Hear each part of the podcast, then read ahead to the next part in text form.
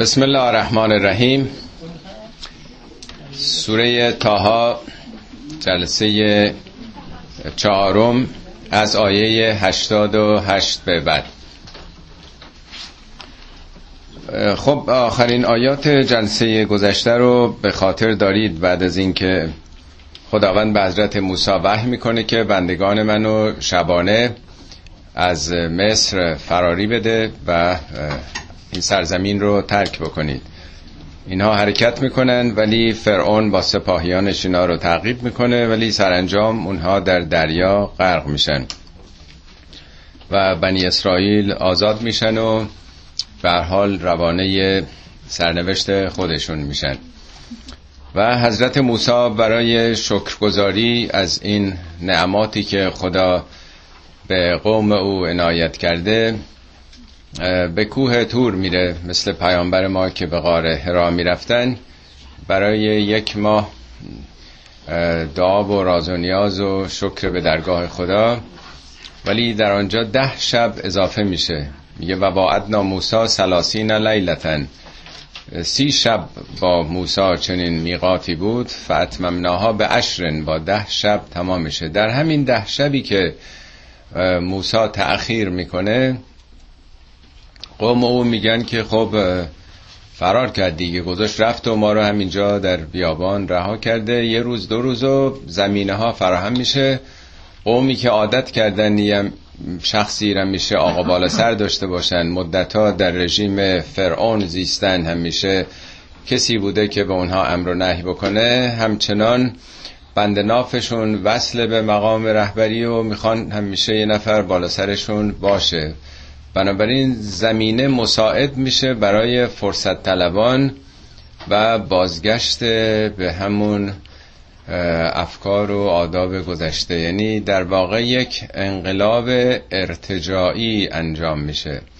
اون چی که اول اتفاق افتاده بود یه انقلاب مثبت بود. اتفاقا ساهرانم وقتی که اون شرایط رو می‌بینن میگن انا الی ربنا لمنقلبون ما منقلب شدیم دیگه. ما انقلاب کردیم. زیر و رو شدیم. یک تحول فکری ایجاد شده.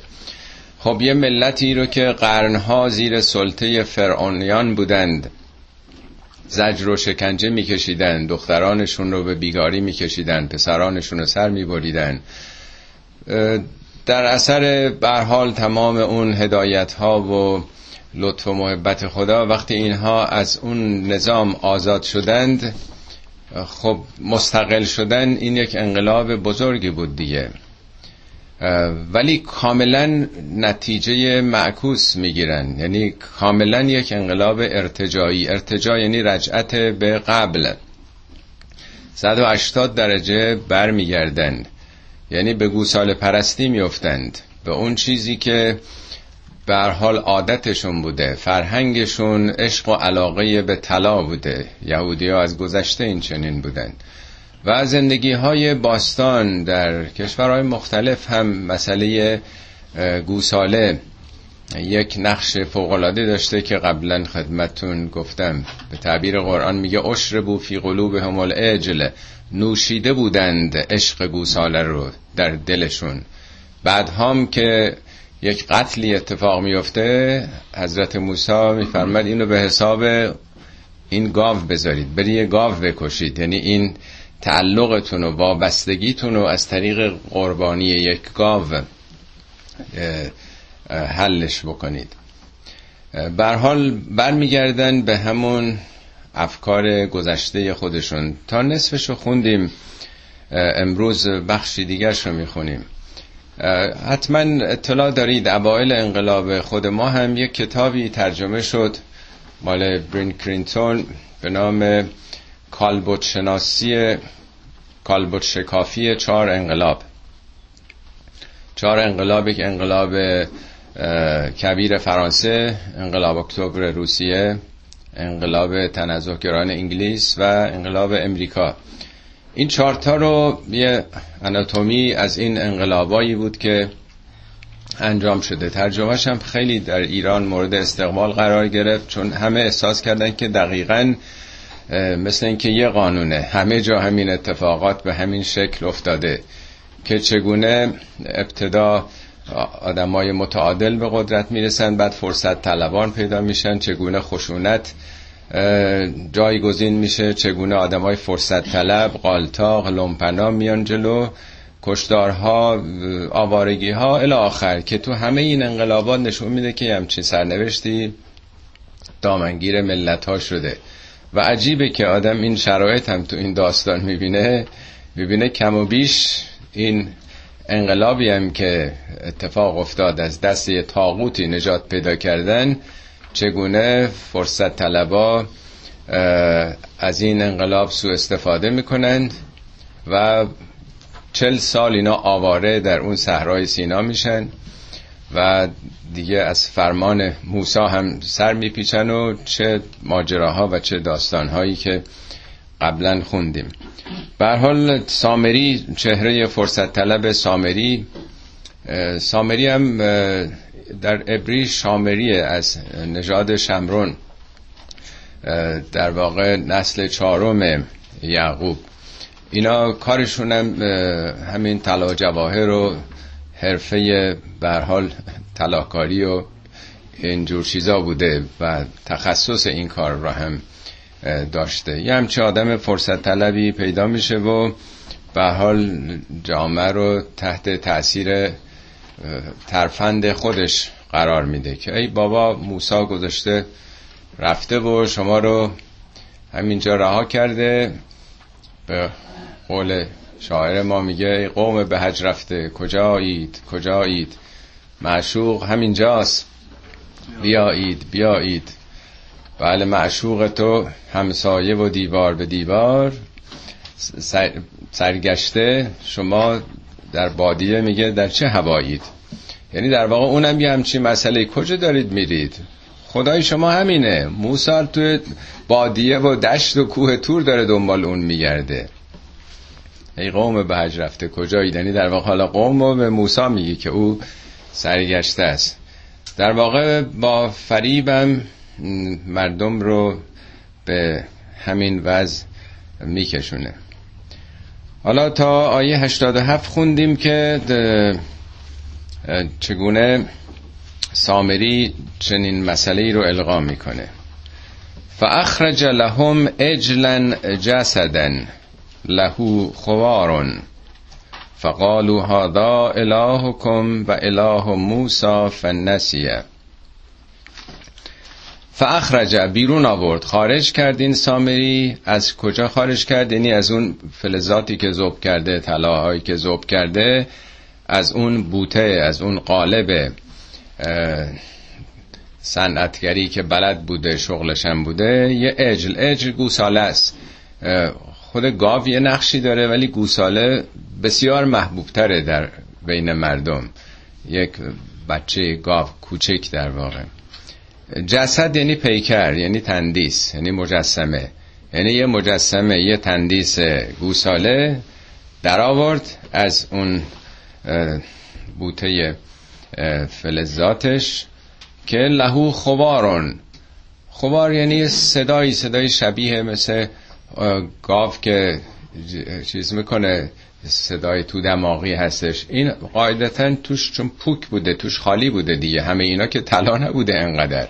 دیدین وقتی یه ظرف تو خالی رو هم مثل تنبک مثلا صدا توش میپیچه دیگه.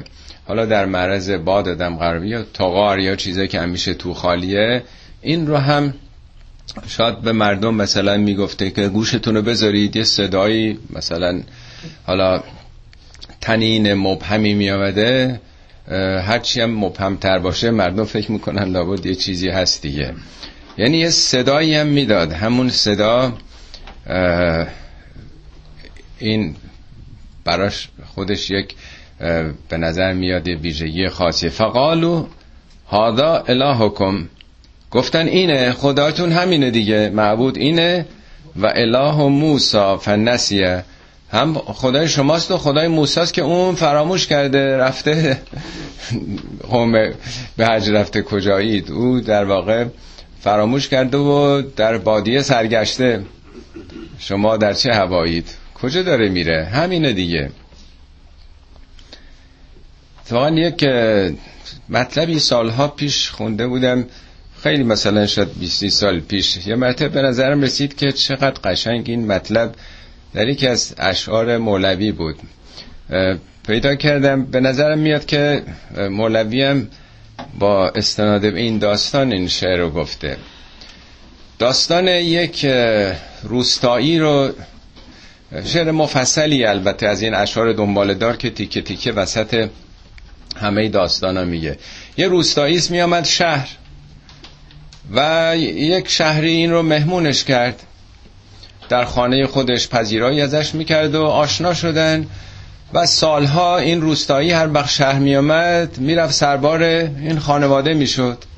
اونام خیلی آدمای با محبتی بودن خیلی ازش پذیرایی می‌کردن. اینم هر سال یه تعارف شابدورزیمی می‌کرد که آخه شما قدم رو چشم بذارین بیاین تو روستای ما هوای خوبی هست بچه ها اونجا صفایی می‌کنن یه ایلاقیه اینم هر دفعه می‌گفتن نمیشه کار زندگیه و خلاصه این ده سال همینجوری میامده بالاخره همسر این شهری میگه بابا آخه بعد دیگه حالا یه روستایی تعارف کرده. ما حالا بریم دیگه. مولوی از 800 سال پیش اینا رو اون موقع اتومبیل هم نبود که بگیم حالا میرن و برمیگردن. هتل و این هم که نبوده. قاعدتا خیلی طولانی بوده دیگه اون سفر. برها بعد از ده سال اینا میرن اون به روی خودش اصلا نمیاره. کی چی کجا کی؟ خلاصه جا نداریم و نمی‌تونیم و نمیشه و آخه باید اطلاع می‌دادیم امثال این حرفا. و خلاصه اینا مونده بودن. حالا شب رسیدن سرما زمسون چیکار کنن؟ اون میگه که ما انتهای استبلمون تو طویله یه جایی اونجا هست. حالا همونجا سر بکنید. البته به شرطی که شما اونجا پاسداری بدید. چه گرگم اینجا هست. بعضی وقتا به طویله ما می‌زنه. باید مراقبت بکنید که این مردم حالا توضیح میده که چگونه میلرزیدن تا صبح که مبادا حالا گرگی بیاد. و نیمه شب این یک بسیار شبهی می‌بینه تو اون تاریکی. فکر می‌کنه گرگه و تیر و کمانی هم بهش داده بوده. تیر و کمانش رو در میاره و تیر رو رها می‌کنه. حالا من این چند بیت آخر رو بخونم خدمتون.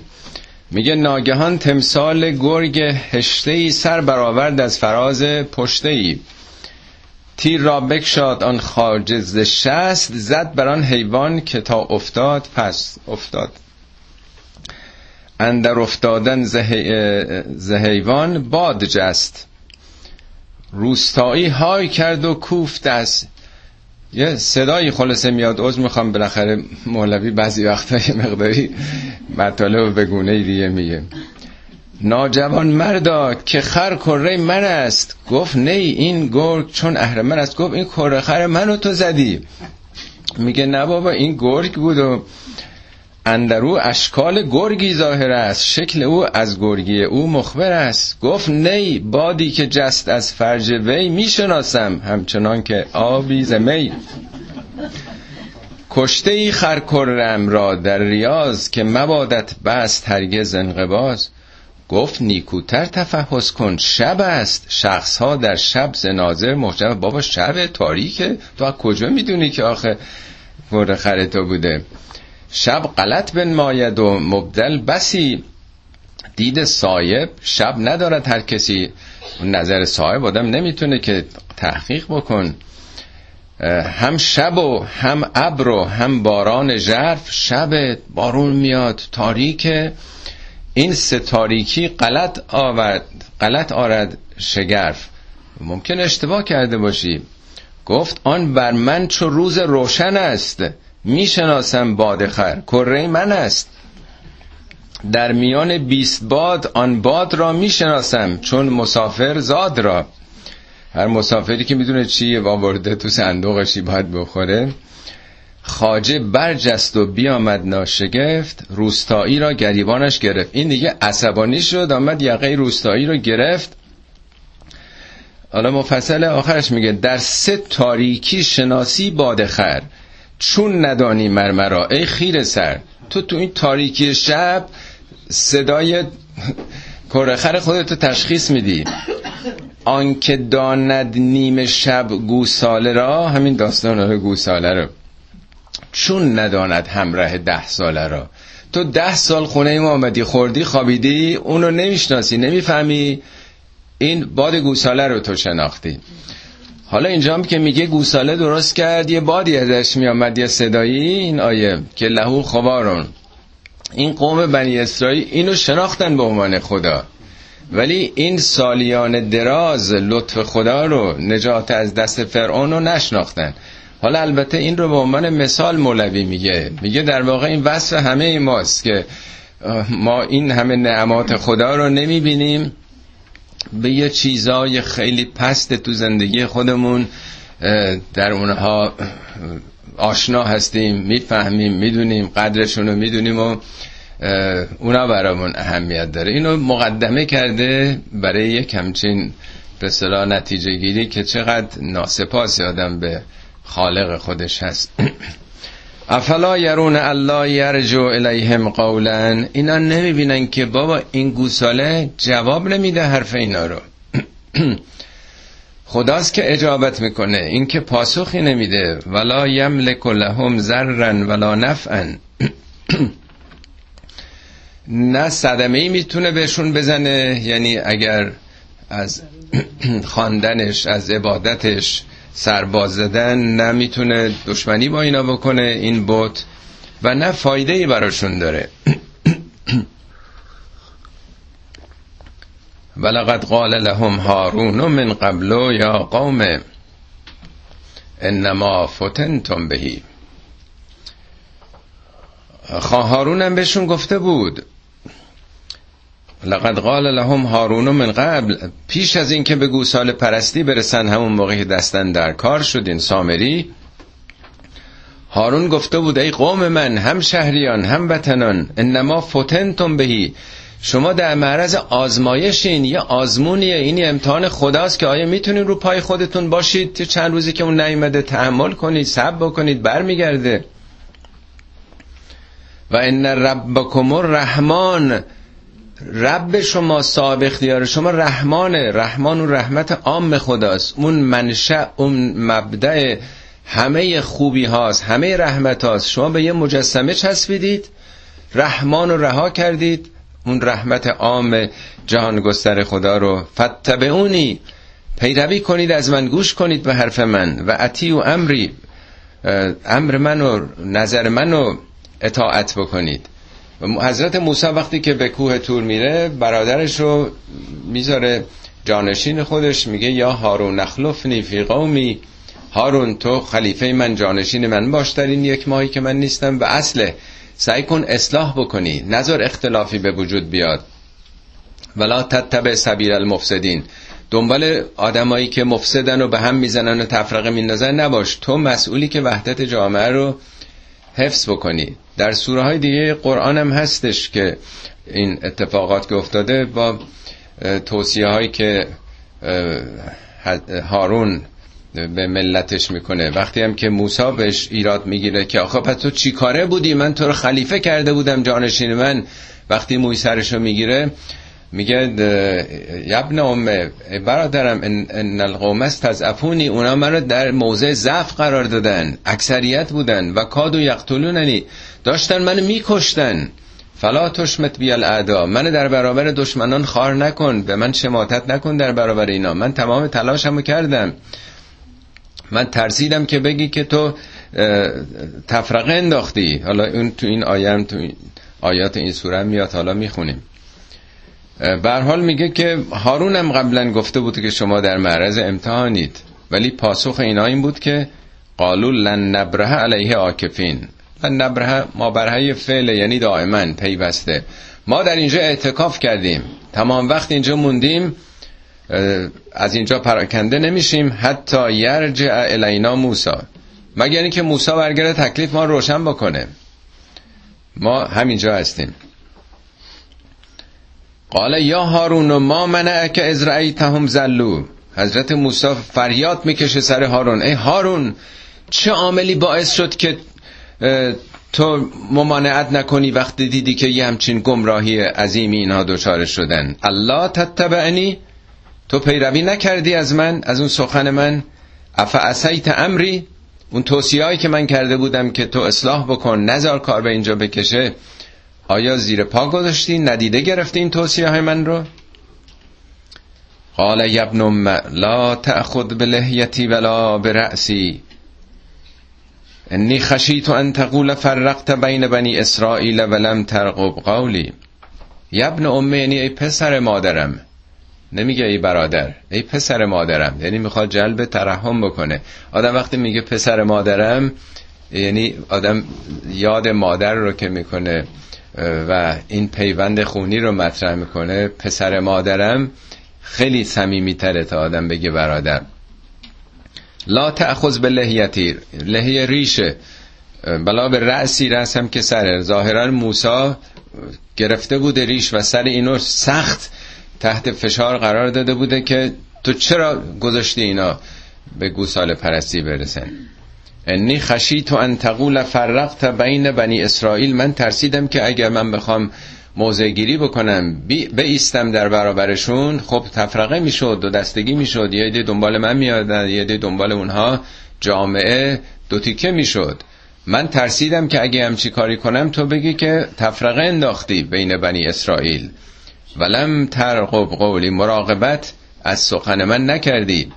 ببین چقدر مهمه این وحدت یه جامعه. البته این سوالم مطرحه که وحدت به چه قیمتی؟ حتی به قیمت اینکه گوساله پرست بشن اون اصول رو زیر پا بذارن بازم وحدت هستش یا دیگه اصلا معنی نداره وحدت اگر انحراف تا اینجا کشیده شد. خب ظاهرا موسا قانع میشه که خب به حال اینم کوتاهی نکرده ولی یک هدف مهمتری که براش مطرح بوده حفظ وحدت جامعه او رو باز داشته رو می‌کنه به سامری. قال فما خطب که یا سامری؟ سامری این کار بزرگ تو چی بود؟ چه کاری کردی تو؟ خط معمولا به کارهای خیلی مهم میگن. دو سه بار این از زبان ابراهیم خطاب به اون فرشتگانی میگه وعده عذاب قوم لوط آورده. فما خطبکم ایها المرسلون. چه غلطی بود؟ می‌دونی چی کار کردی تو؟ چه انحراف بزرگی به بار آوردی؟ هدف چی بود از این کار؟ قال بسرتو به ما لم به. گفت من به چیزی دریافتم بصیرت پیدا کردم شناخت پیدا کردم که مردم متوجه نبودن. فقبضت قبضتا من اثر رسول فنبذتها و کذالک سولت لی نفسی یه ذره این آیه و آیه بعدش مبهمه اون چی که بعضی از مفسرین گفتن گفتن اون موقع که مثلا رود نیل شکافته شد فرشته خدا جبرئیل مثلا آمده بود این از جاپای او یه مش خاکی رو برداشت گفته بود مثلا تبرک همراه خودش داشته این خاک و مثلا به این گوساله افکنده مثلا حالا اون صدایی هم چیزی گفتن در حالی که اساس سخن از جبرئیل نیست تو داستان موسی در هیچ جای قرآن. فرشتم که جاپا نداره که از جاپاش بخواد خاکی بگیره. ولی ساده تر میشه اینطور فهمید که من به یه مسائلی مسائل دینی خیلی هستن که یه اطلاعات سطحی دارن و مردم رو فریب میدن. یعنی سامری ها همیشه همینطور هستن دیگه. دین دارن ولی اطلاعات سطحی دارن. چطور میشه که کسانی مثل خلخالی ها مثل امثال اونها که انقدر بی سواد و بی اطلاعند میدون پیدا می‌کنن بعد از انقلابا چطور میشه که اونها توده های مردم رو به سمت خودشون می‌کشن؟ جریان پوپولیزم مردم فریبی عوام فریبی احمدی نژاد مانندی که چطور میشه که با یاران مانند و امثال اینجور چیزای ملت هایی رو توده های عادی مردم رو میشه فریب داد. یعنی اینا یه چیزای سطحی از دین متوسل به یک چیزایی که مردم یه اعتقاداتی دارن به جمکران ها و به امثال نمی‌دونم اینجور اعتقادات که لیست هیئت دولت رو امام زمان تصدیق کرده او تأیید می‌کنه اون ارتباط داره. مردم هم به حال یک اعتقادات دینی دارن دیگه. سامری هم یه چیزایی متوجه شده یه قبضه یه مشت از این مطالب. فقبست و قبضتن. یه بنزی مشتی از این اطلاعات. سطحی قشری ظاهری فنبز تو نبزه یعنی انداختن افکندن تر اینا رو تر کردم. این مسائل رو تو جامعه القا کردم. قبضتن من اثر رسول. اثر رسول چیه؟ اتفاقا تو همین چند تا آیه قبلش آیه 84 وقتی خداوند به موسی میگه چرا انقدر زود آمدیم یه قال هم اولائه علا اثری اینا رو اثر من هستن. اثر موسی چیه؟ یعنی تعلیماتش دیگه. یعنی اینجا که میگه یه قبضه از اثر رسول گرفتم یعنی از این اطلاعات دینی. یه چیزایی می‌دونستم این عوام که خبری نداشتن. اینطوری فریب دادم. و کذالک سولت لی نفسی نفس من فریب داد. وقتی یه مردمی رو بخوان تحریک کنن خیلی راحت می‌تونن بگن ثواب مرگ بر امریکا از نماز واجبتره. همم الله اکبر. یعنی یه چیزای سطحی و امثال اینها دیگه الحمدلله ما انقدر تجربه کردیم می‌فهمیم یعنی چی. این داستان برای ما بهتر جا افتاده که چگونه سامری ها مردم رو فریب میده. قال فذهب فان لك في الحیات ان تقول لا مساسه حضرت موسی گفت برو.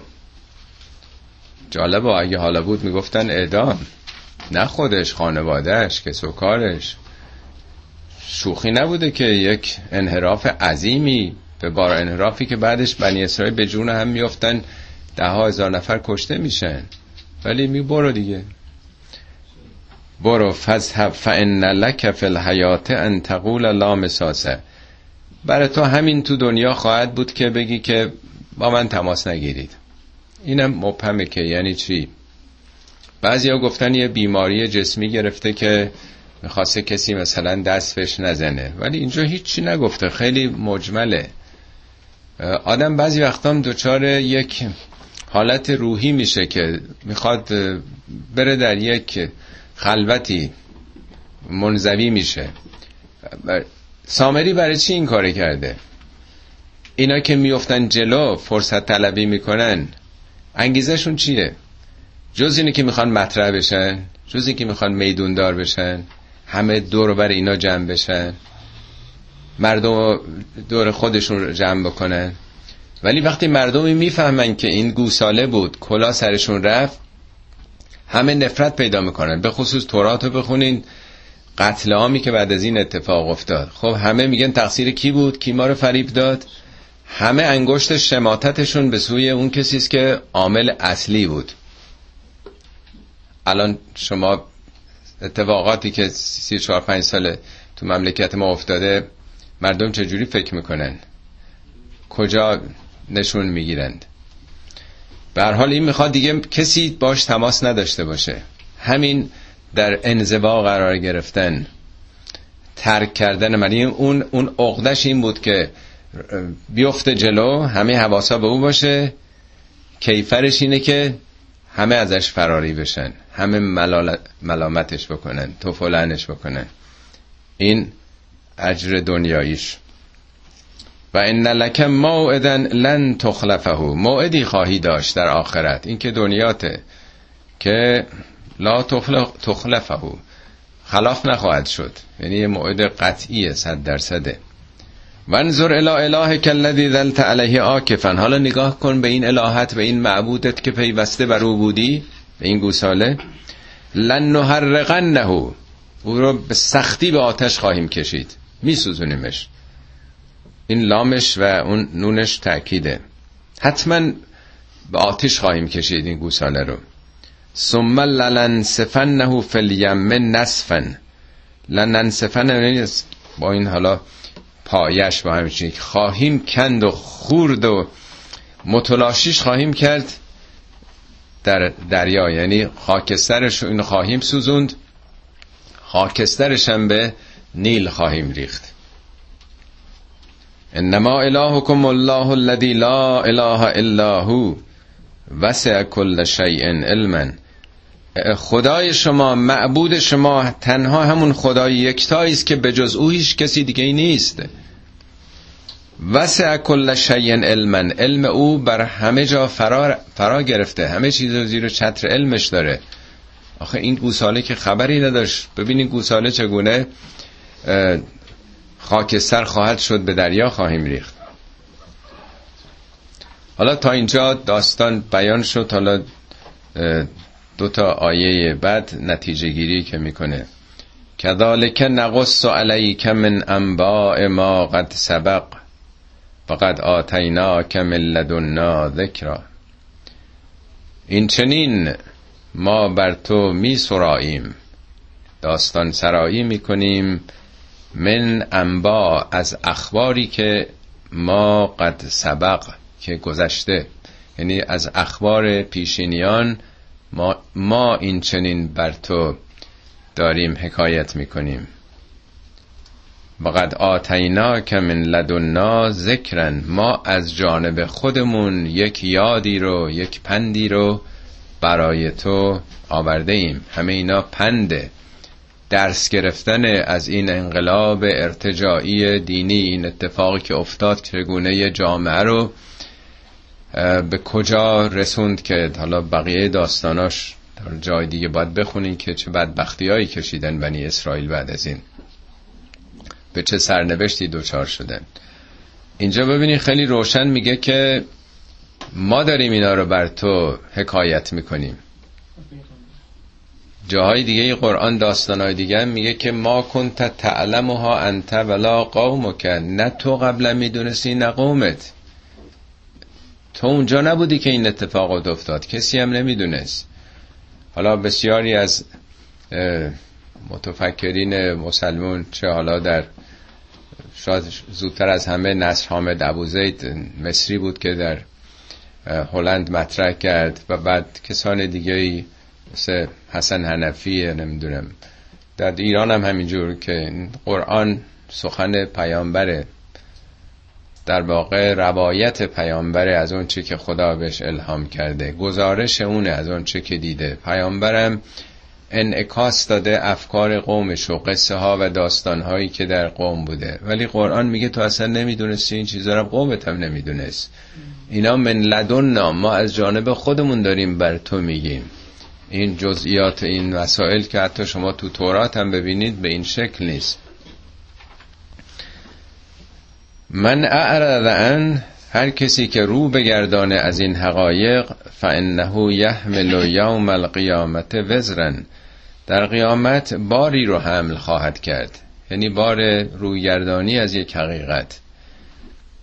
خالدین فیه در اون شرایط همباره خواهد بود و سائلهم یوم القیامت حملن. این بد باریه که آدم در روز قیامت حمل بکنه. به حقایقی پشت بکنه ببینید به دنبال سرنوشت سامری ها و ملت هایی که گوسال پرست میشن ندیده می‌گیرن نعمات خدا رو نجات خدا رو نصرت خدا شخص پرست میشن. میگه اینا بار سنگینی از گناه به دوش خواهند کشید. یوم ینفخ فی السوره و نحشر المجرمین یوم ازن زرقا. روز قیامت سخن از قیامت روزی که در سور دمیده خواهد شد. این یه اصطلاح البته بارها هم صحبت کردیم خدمتون هم در تورات هست هم انجیل هست. دیدین که این ساختماناشون هم این شیپوری که دارن میدمند. در واقع هم شیپور تمثیل آماده باشه. دیدین تو سربازخونه ها اون موقع زنگ برقی که نبوده. شیپور برای جمع شدن شیپور می‌زدن دیگه. تو جمع تو جنگ و یا جای دیگه. در شیپور دمیدن نماد در واقع یک حیات مجدده. البته اگه به خاطرتون باشه در یکی از جلسات توضیح دادم که از نظر علمی هم دقیقا جهان شکل شیپور رو طی کرده بعد از بیگ بنگ. شما در تمام تصاویری که دانشمندان نجومی ارائه دادن نگاه بکنیم دقیقا از اون نقطه که شروع شده باز میشه. inflation اول بعد باز میشه بعد دقیقا حالت شیپور. شما تو همه کتاب یه بار من تصاویرشم خدمتون آوردم. یعنی شکل پیدایش حیات در صحنه هستی البته تا حالا مثلا 13 14 billion ساله حالت کاملا شیپوری داره انبساط جهان در واقع. حالا ما کاری به اون جنبه های علمیش نداریم. تو اون جلد پنج کتاب پژوهشی در پرتو قرآن اینو به صورت یه مقاله هم بنده آوردم اگر ببینیم. تو تمام این عکسای علمیش هم هست. میگه روزی که در سور دمیده بشه یعنی رستاخیز نحشر المجرمین یوم زرقا. مجرمین در آن روز چجوری محشور میشن؟ زرقا. این کلمه یه بار بیشتر تو قرآن نیمده ترجمه می‌کنند که کبوت چشم. البته یه جای دیگه قرآن هم نیست بفهمیم چیه. آیات 124 و 125 این سوره اونجا هم شبیهش میگه که کور انسان ها مجرمین محشور میشن. آیه 124 ببینید. نحشره یوم القیامت اعما. کور محشور میشه. قال رب لما حشرتنی اعما؟ میگه خدای چرا من کور آفریدی؟ کور محشور کردی. من که بینا بودم. میگه همینطوره. آیات من اومد تو ندیدی؟ حالام دیده نمیشی. منظور از کور الزامن کور چشم کور ظاهری نیست. شما ببینید این شعار همیشه تو ایران داده می‌شد که بی سواد کور است. یادتونه؟ بی سواد کور است یعنی چی؟ این چون سواد نداره نمی‌تونه بخونه دیگه. توی کشور خارجی هم آدم بره زبان ندونه مثل که کوره. حالا میشه گفت کسی اگر اینترنت نتونه وصل بشه. دنیای شاید ده سال 20 سال آینده که همه کارا دیگه ممکنه با کامپیوتری بشه. وقتی از کودکستان دیگه با کامپیوتر دارن کار می‌کنن اگه کسی ندونه کوره. هیچ کار دیگه نمی‌تونه بکنه. همه کارش باید با کامپیوتر بکنه بره اینترنت. حالا یه عالم دیگه عالم دیگه یادم میره قبلا سواد اون عالم رو پیدا نکرده با اعمالش با ایمانش. پس نمی‌شناسه اون عالم رو. اون عالم براش همش مجهوله. پس کوره دیگه نه کوره چشم. حالا اونو بعدا باید بخونیم جلسه آینده. حالا زرق هم به اون معنا می‌تونه باشه هم به معنای من دیدم کتاب لغت معنای کسی که چشمش خیلی بازه به گونه که سفیدیش هم دیده میشه. یه حالتی که آدم وحشت زده است چشمش مثل که از حدقه می‌خواد در بیاد. معمولا در برابر یه خطری هم قرار می‌گیره آدم مثل که چشمش کاملا باز میشه. می‌تونه اون معنا هم داشته باشه. یتخافتون بینهم. اخفات یعنی آهسته صحبت کردن در گوشی صحبت کردن.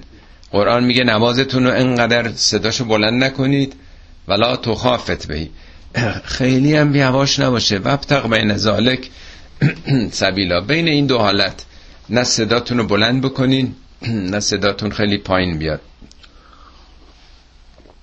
میگه روز قیامت صدا از کسی مثل که در نمیاد. حرفم بخوان بزنن یواش صحبت می‌کنن. یعنی وقتی که محشور میشن زنده میشن. یتخافتون بینهم ان لبستم الا عشرن. به هم میگن مثل که یه ده روزی شده ان لبستم الا عشرنی. عجب زود زنده شدیم. مثل که ده روزی بیشتر نگذشت. حالا ممکنه میلیون سال گذشته باشه ها یعنی هم عمر دنیاییمون هم از دورانی که مردیم تا حالا مثل اینکه یه ده روزی شد میگه نحنا اعلم و به ما یقولون. ما بهتر می‌دونیم که اینا چی دارن میگن. از یقول و امثلهم طریقتا ان لبثتم الله یومن. اون یکی که از عاقل تره میگه نه بابا یه روز بود فقط. ان لبستم الله یومن. یه روز بیشتر نبود. این اصطلاح هم دیدین تو ادبیات ما هم هست که این دنیا یه چشم هم زدنه. دو روزه عمره این دو روزه به سرعت میگذره. شاید می‌خواد این پیام به ما بده. این هفتاد هشتاد سال صد سال عمر که به نظر شما انقدر مهم میاد بهش چسبیدین این یه روز عمره در مقیاس های ابدی. ما تو معیارهای زمینی داریم زندگی می‌کنیم. به نظرمون خورشید خیلی خیلی دور میاد. نورش ولی هشت دقیقه‌ای به ما می‌رسه. نزدیکترین کهکشان ها چند هزار سال نوری با ما فاصله دارن. چند هزار سال نوری یا موشکی با سرعت نور بره چند هزار سال طول می‌کشه. همون فاصله که هشت دقیقه است تا خورشید ما. تازه اینا نزدیکترینشونن. ان لبستم الا یومن. برای اعراب کوه خیلی مهم بودن. مکه هم دیدین دوربرش همش کوه دیگه. اصلا شهر مکه خودش 345 متر بیشتر نبوده. حالا هی تراشیدن و تونل زدن. بنابراین سوالشون اینه یسالون که ان الجباله راجب کوها سوال می‌کنند. خب کوها چی میشن روز قیامت؟ فقل ینسفها ربی نصفا. بگو پروردگارم این کوها رو متلاشی خواهد کرد. فیذرها غاء سفسفان این کوها این چین و چروک زمین این پستی بلندی های زمین مثل صحرا خواهد شد. قا یعنی صحرای صاف. سفسفن یعنی صاف صاف. آیات دیگه قرآن هم میگه که یوم تبدل الارض به غیر الارض. زمین زمین دیگه خواهد شد. شاید به نظر ما خیلی عجیب بیاد ولی با اون نشانه هایی که قرآن از تحولات فیزیکی جهان در آستانه قیامت داده وقتی که خورشید از بین رفته جاذبه نظامش به هم خورده. اصلا شرایط فیزیکی جهان به گونه دیگه هستش. شما حتی زمین فعلی ما اگه جاذبهش یه ذره بیشتر بود از این مقدار انقدر فشار جاذبه شدید می‌شد که چیزی نمی‌تونست بلند بشه. قد ما ممکن بود ده سانت بشه پنج سانت بشه. اگه کمتر بود ما خیلی قد بلندتر می‌شدیم. وقتی که جاذبه فرق بکنه همه چی رو صاف می‌کنه. بسیاری از ستاره های نوترونی یا بلک هول ها اینا همه صاف صاف مثل آینه سیغلند حالا من نظر علمی نمی‌دونم چه اتفاقی برای زمین میفته ولی قرآن این رو میگه صاف صاف خواهد شد زمین. لا ترافیها اوجن ولا امتا. هیچ نوع پست و بلندی در زمین تو نمی‌بینی. زمین صاف صاف خواهد شد. یوم ازن یتبعون دایی لا اوج له. در آن روز از اون دایی تبعیت می‌کنن همه. دایی یعنی دعوت کننده. حالا بعضی گفتن مثلا فرشته حیات مثلا جبرئیل. فرمان حیات که وقتی داده میشه یعنی چیزی نیست که کسی ازش تبعیت نکنه. لا اوجل لهو هیچ نوع نارسایی کجی نیست. یعنی چی؟ من به نظر رسید که چگونه اینو میشه توضیح داد؟ امروز یه چیزی به نظرم رسید. شما دیدین این لاک پشتایی که میان تو ساحل تخم میریزن؟ وقتی این لاک پشتا در میان همه دارن به یه سمتی میرن به سمت ساحل. هم, هم تو دریای مسیری میرن حالا تا چند هزار سال ما تخمای ماهیایی که این سمنا میریزن وقتی در میان یکی داره اینا رو می‌خوانه دیگه فرا میخواندشون. نیست؟ یه نیرویی هست که داره اینا رو می‌کشه. یه تو اینترنت یه فیلمی دیدم این خرچنگ ها چند میلیون خرچنگ که اینا تخم ریختن همه در یک حجم عظیمی دارن حتی جاده ها هم میپوشونن. همه دارن به یه سمتی میرن. کدوم سمت دارن میرن؟ یه چیزی داره اینا رو می‌خوانه دیگه نیست؟ حالا مثال های فراوان می‌زنید فراوان میشه زد. این شاپرک که در میان. یعنی مثل اینکه یه مغناطیس زمینه. یک کسی داره می‌خوانه. حالا شخص لازم نیست بخوانه ها. نیروی آدم رو می‌خوانه. میگه به پای خودتون نیست. لا اوجل لها اوجنی بیراهه. شما دیدین این لاک پشتا بیراهه برن؟ یه دی به که برن تو دریا بگن نه حالا بریم از این وری بریم. یا کج برن دست راست برن چپ برن. همه دارن توی مسیر میرن توی خط. لا اوج لا اوج کجیه؟ رای کج نمیرن. همه مستقیم. یعنی فرمانی است که همه به سمت اون فرمان دارن به سوی سرنوشت میرن. لا اوج لها لهو. و خشعت الاسوات الرحمن همه صداها در برابر رحمان خاشع شده. نمیگه در برابر قاسم الجبارین. اون رحمت عام یعنی نوع خجالت زدگی آدم وقتی در برابر این همه لطف و محبت و نعمتی که خدا داده بعد عمل کرده خودش آدم می‌بینه چه حالتی آدم داره آخر سال کار شد یه نوع سشرمندگی سرا پایین صداش در نمیاد از خجالت زدگی. و خشعت الاسوات الرحمن فلا تسمع الا همسن همس یعنی صدای خیلی خیلی آهسته. آدم میره صدای پا میاد یکی آهسته داره را میره. میگن نطق کسی نمیگه. انقدر مثل اینکه خجالت زده است آدم که شرط واقعین استعدادای بالقوش و به فعلیت در نیاورده عمرش تباه شده سکوت همه جا رو فرا گرفته. یوم اذن لا تنفع الشفاعه. در آن روز شفاعت فایده نداره. یوم اذن لا تنفع الشفاعت الا من اذن له الرحمن. مگر اینکه رحمان اذن داده باشه. اذن یعنی قوانین خداست. قرآن میگه که زمینی که پاک باشه به اذن خدا گیاهش سبز میشن. و البلد و طیب یخرج و نباته به اذن الله. اذن خدا قوانینشه. میگه اگه از شما ده تا آدم مقاوم با پشتکار صابر باشن بر صد تا غلبه می‌کنید. به اذن خدا.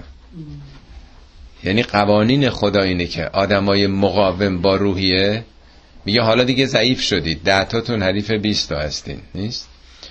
پس میگه شفاعت هم تو قانون خداست. پارتی بازی نیست که یکی دور بزنه. مثل معلمیه که بگه تقلب نکنید پارتی بازی نکنید. جز به اجازه من کسی کلاس بالاتر نمیره دانشگاه میگه جز به اجازه من کسی وارد دانشگاه نمیشه. اجازه رئیس دانشگاه تشکیلات چیه؟ همون مقرراتشه دیگه قوانینشه. شفاعتی امروز نیست. مگر به ازن خدا مگر طبق قوانین خدا. هرچی پول دادی هم آش می‌خوری. هر کی هرچه زحمت کشیده هم زحمتش رو می‌بینه. الا من ازن له الرحمن و رضی له قولا. برای او قولی رو خدا رضایت داده باشه. یعنی بله قوانینی در دنیا هستن که شفع انسان میشن دیگه. ما که تنها نیستیم. بارها در قرآن گفته که شفع میشن با شما. نیروهایی است در جهان. میگه برای کی؟ کسانی که شایستگیش رو پیدا کردن. شفع شما میشن. ما درس که می‌خونیم شفع ما میشه. این دانش میاد به وجودمون دیگه. شفع یعنی پیوستن منظم شدن متصل شدن. خب پس به دردمون می‌خوره دیگه. دانش می‌تونه در وجودمون بیاد. هنرها می‌تونه بیاد در دنیا. خیلی چیزا هست که می‌تونه شفع ما بشه. انواع هنرها انواع رشته ها با ما یکی میشه. تو وجودمون پیوند می‌خوره. بله همه اینا هست. ولی طبق قوانینه. نابرد رنج گنج میسر نمی‌شود. باید زحمت کشید تا این چیزا شفع ما بشه دیگه. یعلم ما بین ایدیهم و ما خلفهم ولا یحیطون بهی علم. خدا هم آینده اونا رو می‌دونه هم گذشته شونو ما بین ایدی یعنی اون که مقابلشونه. یعنی وضع فعلیشونو. خلف یعنی پشت سرشونو. لازم نیست کسی به خدا بیاد بگه که حالا واسه خاطر ما اینو صرف نظر بکنین. خدا همه چی رو می‌دونه. خدا هم وضع حالش رو می‌دونه. و همین که سابقش چیه؟ ضرورت نداره بیاد کسی واسطه بشه پارتی بازی بکنه به خدا تذکر بده که. یعنی خدا دلش نمیسوزه خدا خیلی سختگیره مته به خشخاش می‌ذاره. ولی یه آدمای خیلی مهربون خیلی دوست داشتنی خیلی دل رحم اونا میان دست ما رو می‌گیرن. به خاطر ما اینم وارد بهشتش بکنید. خدا میپذیره. ببین همین حالت های دنیاست دیگه. همه جا ما باید آب تو آب نمک خوابونده داشته باشیم. به قول یکی می‌گفت تو هر وزارت خونه هر جایی آدم داشته باش تو آب نمک بخوابیم کارت هر جا گیر افتاد داشته باشی کسی. می‌گفت منم هر کسی از هر جا باشه کارشو اینجا را میندازم پارتی داشته باشم در جای دیگه. دنیا همینه باید بده بستان کرد پارتی بازی کرد برای دیگران تا برای آدم پارتی بازی کنن. در دستگاه خدا این حرفا نیست. خدا همه چی رو می‌دونه هم گذشتهشونو هم حالشونو ولا یحیطون بهی علما. اونا هیچ احاطه به علم خدا ندارند. و انت الوجوه للحی القیوم و قد خواب من حمل ظلما. انت الوجوه تمام وجوه در برابر حی و قیوم سربزیرند. یعنی عظمت اون واقع قیامت یعنی این نیست که کسی با خودخواهی و تکبر و تفرعون اونجا باشه. وجوه هم ظاهرش اینه که یعنی چهره ها ولی منظور شخصیت ها بزرگان ابرقدرت ها اونجا دیگه همه سرفکندن فرعون ها همه وجوه در برابر او در برابر نمیگه الله للحی القیوم. این صفت حی و قیوم دو بار در قرآن به جز اینجا آمده. یکی آیت الکرسیه میگه الله لا اله الا هو الحی القیوم. یه جا دیگه هم تو سوره آل امرانه حی یعنی زنده جاوید. هیچ کسی برای ابد زنده نیست. خورشید هم یه عمر معینی دارن. حالا ده بیلیون سال دوازده میلیون 16 بیلیون هرچی بالاخره میمیرن. هیچ پدیده جاوید نیست. ولی خدا حیه. حی یعنی زنده جاوید. یعنی حیات. یعنی منشه حیات. مبدع حیات. خودش حیاته. قیومم یعنی به پادارنده پس حی یعنی حیات. قیوم یعنی حرکت. یعنی همه حیات در همه وجوهش در جهان هستی. از خدا ناشی شده. اونه که اصل اساس حیاته. دو حرکت. نمرود با ابراهیم بحث می‌کنه. درگیر میشه.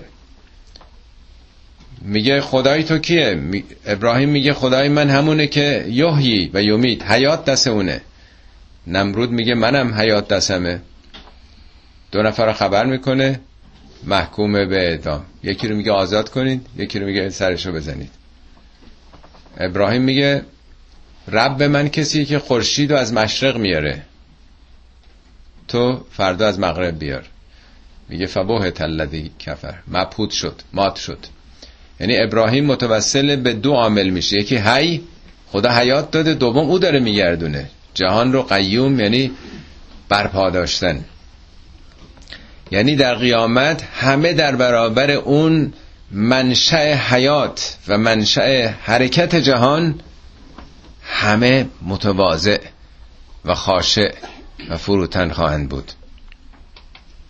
و قد خواب من حمل ظلمن. وای بر کسی که حامل ظلمی باشه. بار ظلمی با خودش حمل بکنه. قد خواب خوابه یعنی بدبخ شده. در برابر تزکیت روش کردن نموف کردن بالا آوردن. باخته رفوزه شده شکست خورده اون کسی که ظلمی رو مرتکب شده باشه. شما از آیات 105 یسالونکه تا این تیکه رو که به هم پیوستم هست. با توجه و تمرکز بخونین. چند تا آیرم حفظ باشین. تو نمازتونم بخونید. خیلی تکون دهنده است. این عظمت جهان هستی خدای رحمان و خدای حی و قیوم رو آدم بشناسه. من یعمل من الصالحات و هو مؤمنون فلا یخاف ظلما ولا حذما هر وقت که در قرآن یک هشداری میده به اونایی که ظلم و ستم می‌کنن به دنبالش بلا فاصله جهت مثبت هم مسئله رو مطرح می‌کنه. هر کسی که یعمل من الصالحات یه عملی از کارهای مثبت بکنه. همه جای قرآن میگه یه عمل من عمل صالحا عمل صالح بکنه. میگه یه عمل من از صالحات صالحات خیلیه. صالحات یعنی چیزی که اصلاح می‌کنه. یه فسادی رو یه مشکل رو حل بکنید. یکی مشکل اقتصادی مشکل اخلاقی مشکل سیاسی مشکل روانی نفر مشکل هزار جور مشکل تو جامعه هست. یکی بیاد اصلاح بکنه. فراوان از این اصلاحات است. هر کسی من از صالحات تو یه کار صالحی بکن. پول داری به داد فقیر فقرا برس. دانش داری به داد اونا که نمی‌دونن برس. قدرت بازو داری قدرت سیاسی داری قدرت سخن داری. یه کار مثبتی بکن یه کاری که یه چیزی رو اصلاح بکنه. و هو مؤمنون. این شرط رو همه جای قرآن گذاشته بارها عرض کردم. هیچ عمل صالحی قابل قبول نیست در نظام قرآنی مگر ناشی از یک انگیزه معنوی باشه. و هیچ ایمانی فایده نداره مگر به یک عمل صالحی منتهی بشه. در قرآن بارها اومده که میگه اینا که اومن و هو و محسنون مشروط بر اینکه نیکی کرده باشن. یعنی ایمان تئوری ذهنی زبانی حرفی هم فایده نداره.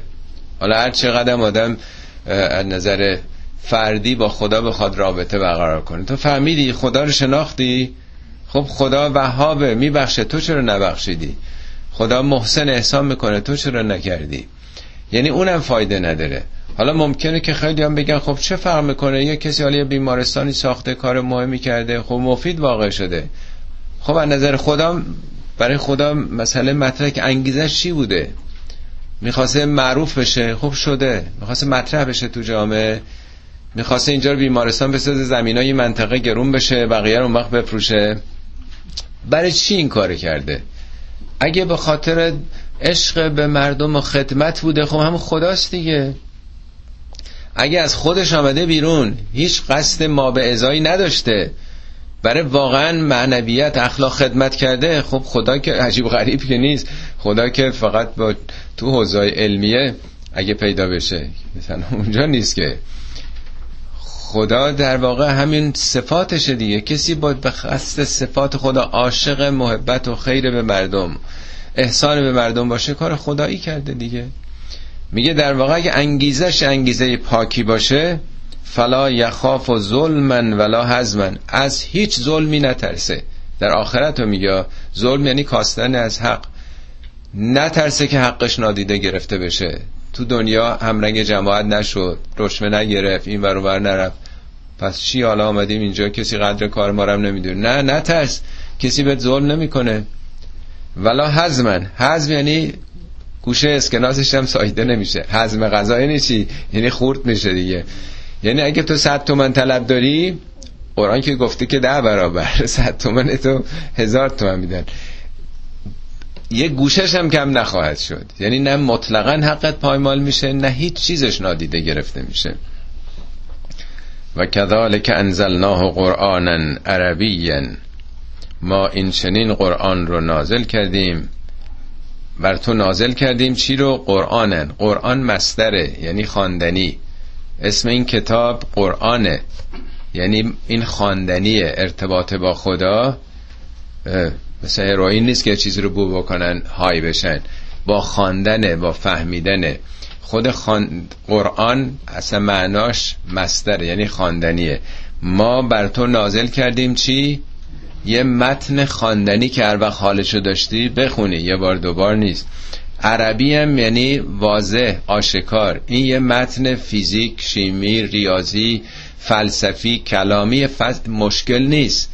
اگه عربا مثل زبانشون گوشتن عربی چون به زبانشون مینازیدن. می‌گفتن که زبان ما خیلی فسیحه یعنی ما موصوف و جای صفت قرار دادیم. معنی عربی به معنای آسون و سلیس و راحت را یک متن خواندنی ساده ای بر تو نازل کردیم و صرفنا فیه من الوعید. وعید یعنی هشدارها. صرفنا صرف و نفی همه خوندین. رفتم رفتی رفت. میگن فعل زدن رو صرف بکن فعل خوردن رو. نیست. در این کتاب ما صرف کردیم. یعنی تو مردی زنی پیری جوونی باسوادی بیسوادی قرن اول زندگی می‌کنی قرن دهم قرن صدم. ذوق مهندسی داری پزشکی داری. به زبانهای مختلف به زبان ادبی به زبان علمی به زبان هنری. ما انواع اشکال مختلف این هدایت رو چون سلیقه های شما فرق می‌کنه. سنتون سلیقتون سابقتون جنسیتتون فرق می‌کنه. به یه زبان دو زبان نگفتیم که این کتاب به درد فقط مثلا اهل فلسفه بخوره. لعلهم یتقون. برای چی اینا رو گفتیم؟ شاید شما سلف کنترل پیدا بکنین. تقوا همون ترمزه. بتونی جلوی خشم تو شهوت تو آز تو بگیری. او یهد لهم ذکرن. یا یک پندی برات تازه بشه. یه درسی بگیری. فتعال الله الملک الحق. اون پادشاه حق چقدر متعالیه؟ تعالی یعنی بلا هر جا که ملک میاد چون ذهن آدم دنبال قدرتمندا و شاهان میره زود یه چیز تصور منفی تو ذهن آدم. این ملک حقه نه باطل نه با زور. چقدر متعالیه اون فرمان روا و پادشاه به حق جهان هستی. ولا تعجل بالقرآن من قبل ان یغزا الیک وحیه و قل رب زدنی علما. وقتی که چیزی به تو وحی میشه عجله نکن که زودتر بگی. تو همین سوره دفعه گذشته داشتیم. خدا به موسی گفت موسی چقدر عجله کردی؟ گفت من شیفتم آمدم تو رو راضی بکنه پس آدم ممکنه در عشق و اشتیاقم شتاب بکنه عجله بکنه. میگه این آیات که بر تو نازل میشه صبر کن بذار تمام بشه. حالا قابل توجه باز کسانی است که میگن این حرفای خود پیامبره. تو قرآن میگه ولا تعجل بالقرآن قبل ان یغزا الیک وحیه. قبل از اینکه تمام بشه نگو و قول رب زدنی علم و از خدا بخوا علم تو زیاد بکنه. جای دیگه میگه که ان علینا جمعه و قرآنه. بردن تو ذهن تو جمع کردنش و خواندنش با ماست. فاذا قرعناه فتبع قرآنه. وقتی ما خواندیم تو از خواندن ما تبعیت بکن. یعنی در واقع به او انرژی مثل اینکه القا میشه مثل مدیوم در برابر یک نوع الهاماتی است. این حتی اراده خود پیامبرم نیست که من این سخنان رو بگم. یعنی میگه فنما یسرناهو به لسان کم ما به زبان تو این رو آسون کردیم میسر کردیم. صدق الله العلی العظیم.